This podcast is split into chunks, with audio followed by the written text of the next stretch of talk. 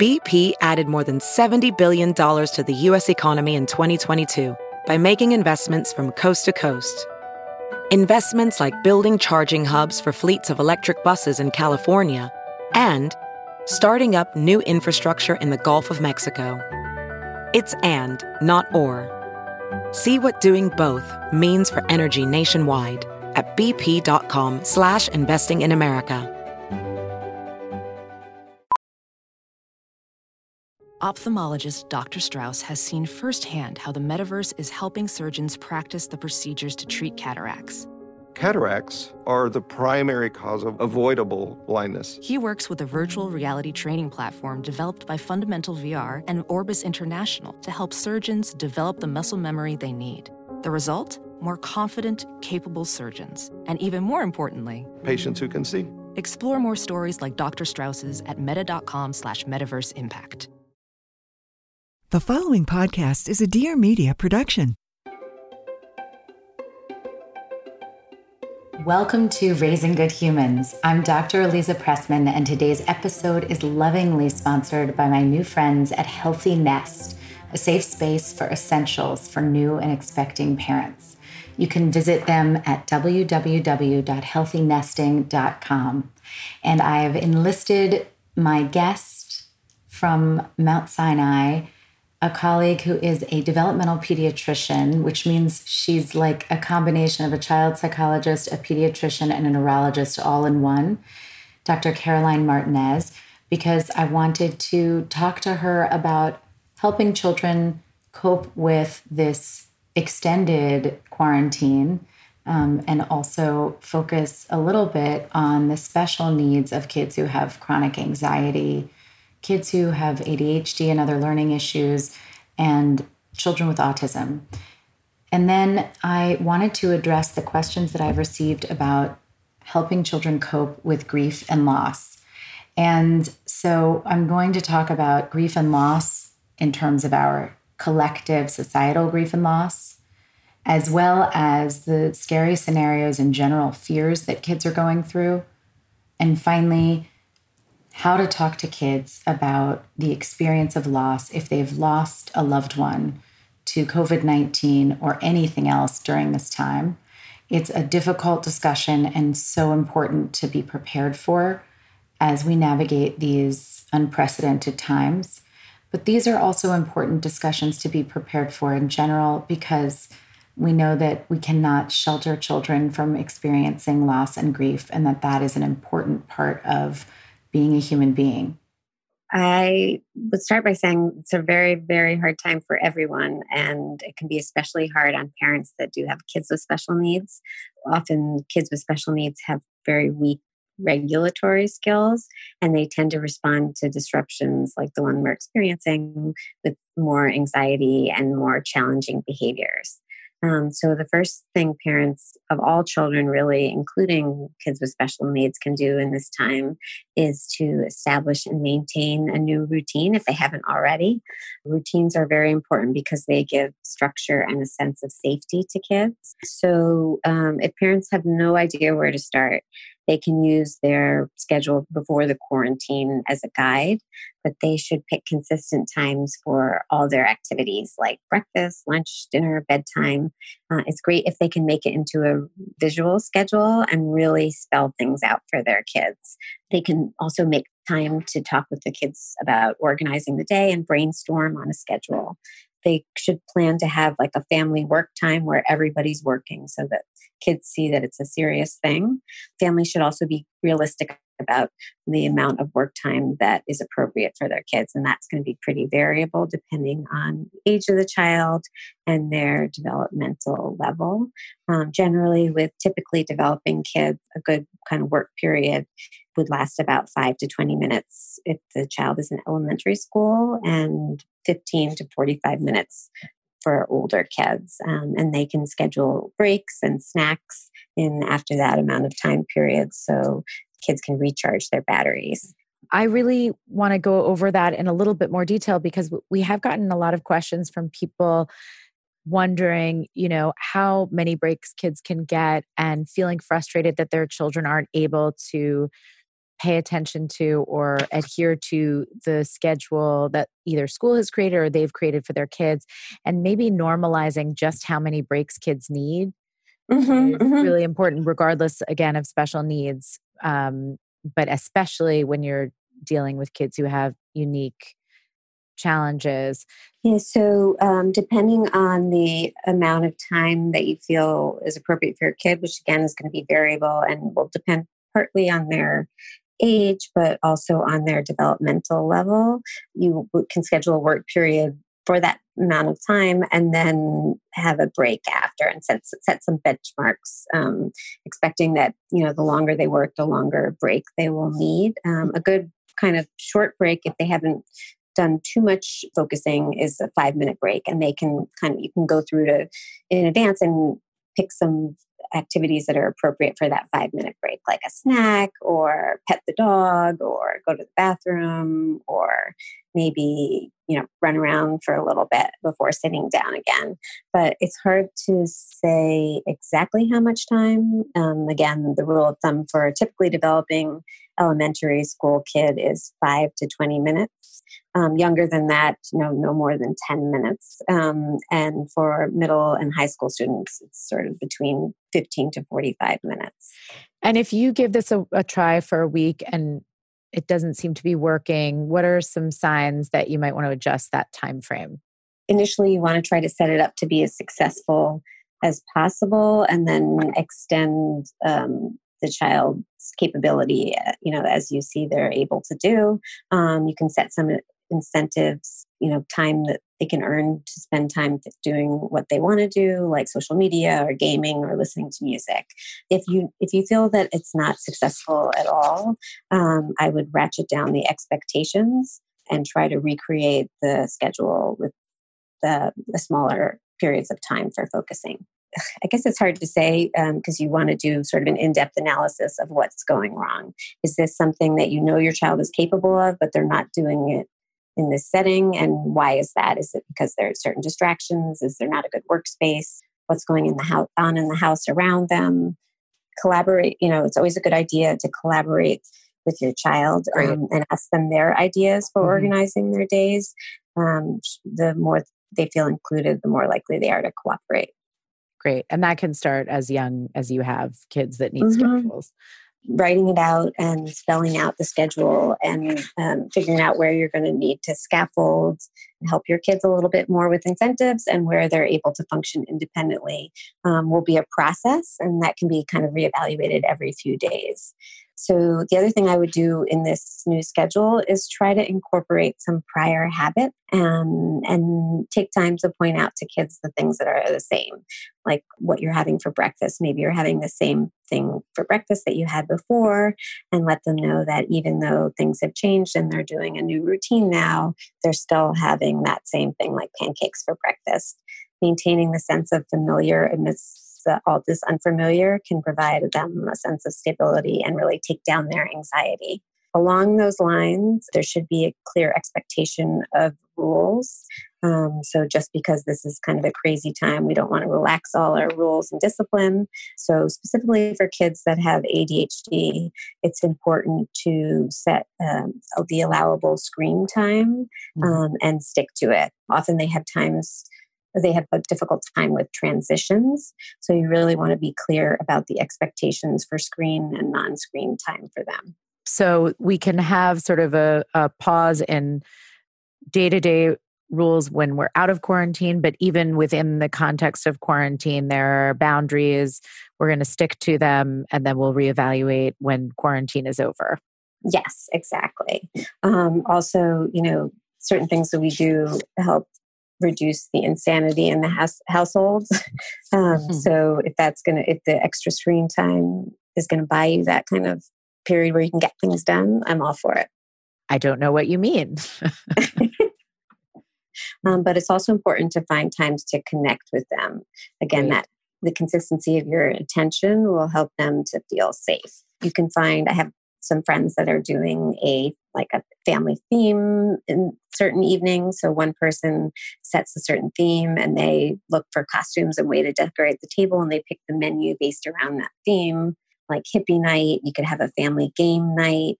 Try to kind of incentivize and gamify mundane things so that they're positive and fun. Like one example we used was a, a laundry pile sorting contest. Mm-hmm. Um, you can have breakfast for dinner one night um, and try to do these kind of play activities, play some games, or pick up on an interest that they might have and spend some time with them on that interest. So, connecting amongst one another and also, um, if possible, with peers from school um, and family members that are outside the house, kind of virtually. We have some kids um, in our practice that are doing online Scrabble with great grandparents. Um, and also online show and tell. Um, and that's really good for our younger kids or our developmentally delayed kids um, so that they have to plan the activity and pick something that they're going to be sharing and think about why they're picking that object um, and a few things that they really like about that object. Oh, I love that. Thank you. I I I love the gamifying the mundane. I'm Claire Mazur. And I'm Erica Cerulo. And we are the hosts of A Thing or Two with Claire and Erica, a weekly podcast all about discovery and enthusiasm. Well, that's how we describe it, but someone else described it even better, I think, as a unique mix of urgent discussions of non urgent things and thoughtful conversations of important and otherwise ignored things. If you want to check it out and see what it's all about, check back every Monday when we drop new episodes. It's, I think you'll like it. It's a great Monday morning ritual. A Thing or Two with Claire and Erica. Mm-hmm. Okay, so this is going to be different for typical learners versus more atypical learners. But in typical learners, I always stress not using external rewards or um, incentives to get kids to work harder or to get kids to try to do better in school because I don't want to promote external motivation because we know that when you're looking for external rewards, you may not actually have as much motivation in general. Whereas with atypically developing kids, sometimes you do need to use other motivating factors, right? Other incentives to get kids to comply. In this online learning setting, I'm I'm curious what you think about incentives for participating and for engaging in what is really a difficult way of learning and new for all of us. Unfortunately, it's all we have right now.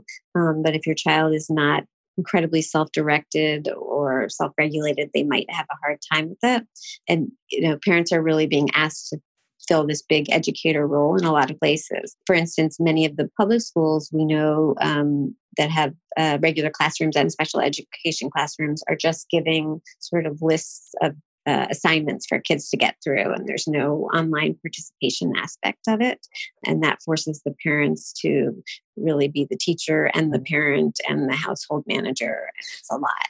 And so parents shouldn't get discouraged or feel like they have to fill every role at once.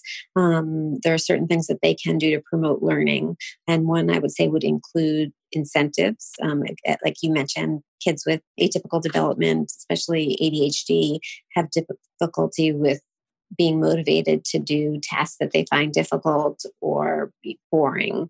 So we often have to give these external rewards or external incentives um, to help motivate them. And the hope is that they will internalize these external motivators over time. So, what's an example of a good incentives program for kids who are struggling with these online classes or at home classes, or even just having difficulty taking direction from parents when they're used to a different setting when they have to kind of hunker down and pay attention to what a teacher is saying? Um, so when you want to, like we kind of were speaking about before, is set the situation up for success um, so that remove distractions and really create a workspace for them. Ask them in advance sort of how you know how long they think they can work for or how long they can interact with the teacher or the classroom for. Really engage them in the process as much as possible. And then perhaps come up with a list of things that they can choose from. Um, if the activity is completed that will act as a reward often the reward should be kind of as immediate as possible um, for kids that are having a really hard time with it. And then as they're more capable, you can have a re- delayed reward system, like uh, they get a check or a sticker. Um, and once they earn a certain amount of those, then they can get a reward that they pick out from like a little toy from a bag, um, although it's very hard to order things right now. Um, but they might be interested in more internet time or doing a favorite activity, watching a TV show or movie. Right, picking family movie choice of the night. Mm-hmm. I don't That's a even good know. For our kids that are very delayed or have limited um, verbal capabilities, parents can kind of pick one thing a day. And this often applies to kids with intellectual disability or autism. Parents can pick Mhm. one skill a day um, to work on. Maybe it's following a task or an activity of daily living skills that the child might have been working on with school at school um, and really just throughout the day try to spend a few minutes reinforcing that skill one thing that we did want to note with these kids too is that um, some regressions in skills and or behavior may occur with all these schedule disruptions. Um, and we want to keep track of those so that they can be targeted when school reopens Mm. um, and parents can also connect with the teacher that knows the child. They should be in communication with the teacher or with the therapist or both and have them problem solve about why that behavior might be occurring. And then, you know, when in doubt, we always say to go back to the basic behavior principles, such as ignoring some of the negative behaviors that you're seeing and praising positive behaviors. Okay. So, apart from keeping these rigorous schedules, what are some other things that parents can do if they have a child who is who has high anxiety in general, um, is chronically anxious? So there are two things that we tend to do when we're faced with anxiety that everybody really does that we want to not try not to do. Um, so one is we tend to focus on what we don't know and what we can't control.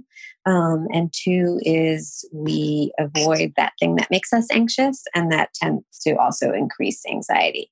So, Mhm. not that anyone wants to see the child unhappy, um, but we don't want to try to remove all the stressors because learning to tolerate their anxiety is what makes kids manage their anxiety. Mhm. Um, so we don't want to avoid things or talking about things just because they make a child anxious. So the other thing we want to do is really talk to the child about their feelings and validate those feelings. Um, but you don't want to, you know, empower those feelings. So you want to have sort of a positive note saying, I know this is scary, but I'm going to help you kind of work through all these um, things that are making you scared. Try to think things through and help the child kind of realize her capabilities in this time Mm. um, and also minimize exposure to things that may be making the child more anxious without cutting them out entirely. Um, so you don't want to have the news on 24 7. The other kind of big thing is to model healthy ways of handling anxiety Yes. yourself. So kids are picking up on us and our approach. Um, and if we become more anxious, we'll actually amplify uh, their anxiety. We're kind of an emotional barometer for our kids. Mm. Um, so try to do whatever you can to speak with a professional if you're feeling especially anxious to manage your and mitigate your own anxiety. It's the same sort of pattern that we're having, which is hard not to have as a reaction, where we're kind of overestimating the risk because it's uh, it's everywhere that this is a risky disease and it's um, very serious and people are dying from it. And we also underestimate sort of our ability to to manage, but we can point out these things for a child that um, actually, you know, kids are you're not getting very sick, and often they're not getting sick at all. And also, these are the things that we can do to keep ourselves safe. So, what are the opportunities that parents with anxious kids can take on during this challenging period?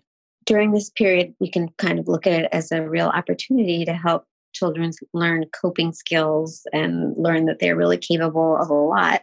Um, so, with anxiety specifically, our goal is for parents to encourage their participation in routine activities and think more realistically about risk.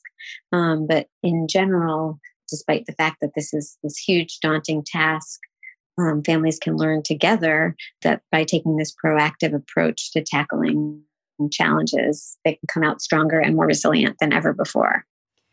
And now for listener questions and answers. I'm going to answer first a question about helping children cope with societal grief and loss. And, you know, that's something that everybody's going through. Societal grief and loss is this collective experience. Unless your household is completely stress free and absent of the overt changes of day to day life, which is highly unlikely, it's important to acknowledge that this experience is one in which we have lost the familiarity of our day to day routines and have been forced to accept some degree of uncertainty. It's very painful for children to lose freedom and connection. This is especially true for older children who thrive most in peer to peer interactions. So, acknowledging these losses are important. And the only way to grieve these losses is through acknowledging them. The first thing is to accept all feelings, remembering that grief, while it may be present as a sadness, may also be present as anger. People experience grief in many different ways. Sometimes they want to experience it individually and sometimes co- collectively. How they experience it can come out in so many different emotions. So, with all feelings, when we acknowledge and name our feelings without judgment, we can take a step forward towards acceptance and feeling better. In this particular crisis, all feelings are okay. So we want to avoid making comparisons to those who are in worse situations if a child is complaining or is angry or sad, or implying that a child is overreacting.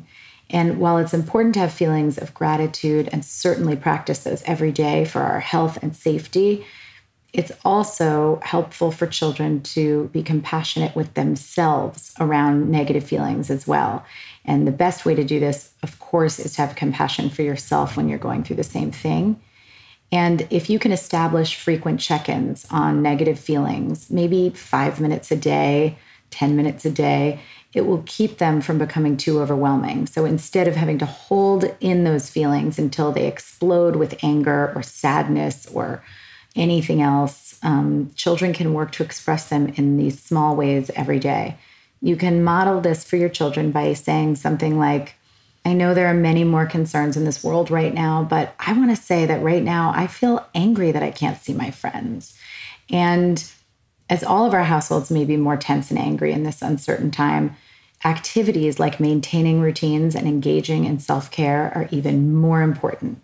So that's part of this way to, to support the collective grief and loss.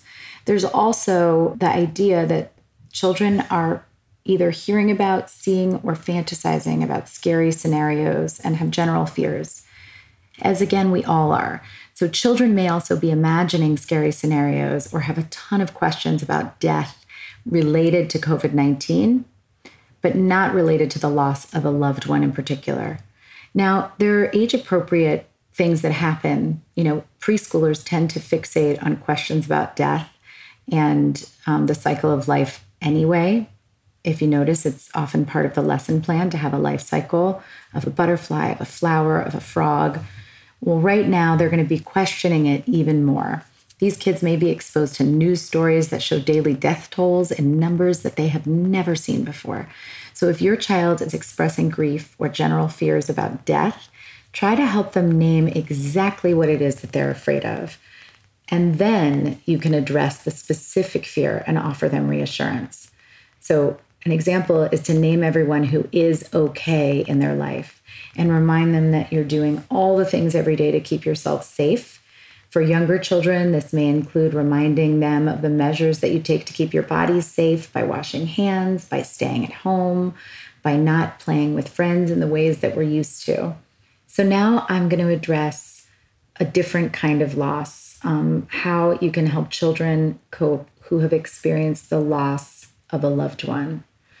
So, the first thing is to be honest with your child. It can feel so hard to share terrible news with a child, any terrible news. And sometimes adults may be tempted to use vague language or sugarcoat the truth. If a loved one dies, it is so important to be explicit and say so. So, examples of concrete language may include something that lets your child know that their body has, this person's body has stopped working that they will not be coming back, You want to avoid using confusing words like passed away or someone passed or they went to sleep and will never be waking up because that can cause fears and confusion. You really um, want it to be clear what's happening. You can also reassure your child that just because someone's body has died, that doesn't mean that they don't continue to be a part of our memory and our hearts. And then, you know, how far you take that really depends on your own beliefs about what happens to us after we die. And that's just a big, great unknown. So you can definitely expect that children may be curious about death and what happens next. And answering your child's questions according to what you believe or want to teach your children to believe will be the most helpful and the most connected you can be. You can also tell them that every family has different beliefs, but that these are yours and your family's and if it's more comfortable, you can also admit that you just don't have all of the answers, but you are open to their questions, their continued conversations, and what their beliefs are about what might be happening. Also, make sure that they know that there is no right or wrong way to feel during times like this. Leave daily space to acknowledge feelings, including your own. So keep in mind that grief is uneven. And some days, just when you think you have a handle on how your child is doing or how you're doing or responding or reacting, it may change for the better or for the worse. Similarly, when you think you've gotten past the pain, it may hit your child again. For younger children, one activity to try is to ask your child to list all the different types of weather and then ask them, does weather stay the same or does it change? so that you can give them an understanding of how things just aren't static. Things, feelings will come and feelings will go. And you can even ask them what their emotional weather is. So you can say, What's your emotional weather today? Are you feeling cloudy? Are you feeling partly sunny? In a hurricane? Ask them to think about how their weather changes each day sometimes many times a day. And again, reassure them that their mood will change as often as the weather and that they won't always feel the way they are feeling right now. And don't be afraid to share your emotions. It actually can be really helpful for children to see that you're managing your own difficult feelings. You don't have to pretend that this is easy. You can say something like, Of course, I am sad because this was my father. And we can be sad together because it's sad to lose people we love. But I won't always be sad like this and I will feel better. And that lets them know that you're completely comfortable with these feelings of pain and sadness because you know that that's just part of your experience. That also lets children feel safe that they don't have to worry about you because you've got this, even if you're feeling a lot of pain and showing sadness. The loss of one important person in a child's life can make children worry that there will be other losses to come. So, whenever possible, do reassure your child that you and others that they love are safe and healthy. That's going to be really important because you're fighting against your own trauma, you're fighting against the news, which I hope I've been very clear to turn off, um, and the stories about this contagious virus in particular. So this is always true, even if, you know, you're experiencing this outside of a, a pandemic. But in this particular case, it's even more important to remember to reassure children. And for younger children, remind them of concrete ways to feel reassured. So, for example, ask them if they're in the dark and they're feeling really scared, what action do they think that they could take to feel less scared? And guide them to realize that they can just turn on a light. So you want to give them concrete ways that they can learn self care. And then you can let them know that when they have a scary thought or feeling, if they share that feeling or thought with you, that alone can make them feel better because, in a way, it's like turning on the lights when they're in the dark. They're shedding light on their fear by sharing it with you with all of this, it's important to maintain to the best of your ability any household routines because even though it may take time to get back into predictable schedules, especially while grieving and in this extremely unique circumstance, resuming regular routines helps children feel secure and have something that they can be certain of in this uncertain world. again, with all things related to parenting, you want to model, share, and support the way that your children can cope. So, you can even try this exercise for younger children. You ask your child what comfort feels like, and what it smells like, and what it tastes like. And then you can give an example. Like you could say, For me, comfort feels like a warm hug or it tastes like a warm hot chocolate with marshmallows, or it smells like fresh flowers. And then you can ask them to think about what comforts them and help them write a list down. In this way, they can reference their comfort list when they need to, and you can teach them over time how to take care of themselves. Also, even in tragedy and trauma, it's important to notice that everyday accomplishments that children make like cleaning their room or completing a puzzle or scoring a basket if you happen to have access to a basketball court in your backyard. I don't know. Um, noticing those small day to day moments may seem insignificant in the grand scheme of what is going on in the world and during an extreme loss when everything just feels so heavy. But it can give your child an important boost and it gives them permission to take pleasure in the small things and whenever possible, prioritize sleep, exercise, healthy eating, the things that keep us going. Because in challenging times, such as quarantine, even when you're not experiencing loss, but particularly during a time when you're experiencing real grieving, it can be so difficult to make sure that you get your basic needs met. You need to take care of yourself so that your children see how important that is and you need to help them understand. Research tells us that focusing on maintaining sleep, exercise, and healthy eating can help improve our mental health during difficult times and day to day. If there's an object that helps both you and your child feel connected to your lost loved one, this object can provide comfort and be a concrete way to feel connected to the memory of someone who isn't there. Whether it's a picture frame, with, you know, some wonderful memory, a photograph, or a blanket that someone gave you, or a shirt that belonged to your loved one, whatever it is, a necklace, an heirloom, a, you know, letter, something that gives them something concrete to say, hey, you can always go to this and just take a breath and feel that memory. And don't forget to welcome the good stuff so that you can give permission, both verbally and non verbally, with your body language and through your own laughter, that you actually can experience bouts of laughter and joy and positive emotion right alongside a sense of trauma and loss. That will reassure your child that it does not betray the sadness that they're feeling, it doesn't betray the memory of this lost loved one but that it's an important part of healing because children can often be afraid that laughing or feeling any joy means that somehow they're not honoring their lost loved one. And so they need permission from you to enjoy moments whenever possible. This is a very strange time because social distancing restricts our ability to attend funerals, memorials, and other gatherings.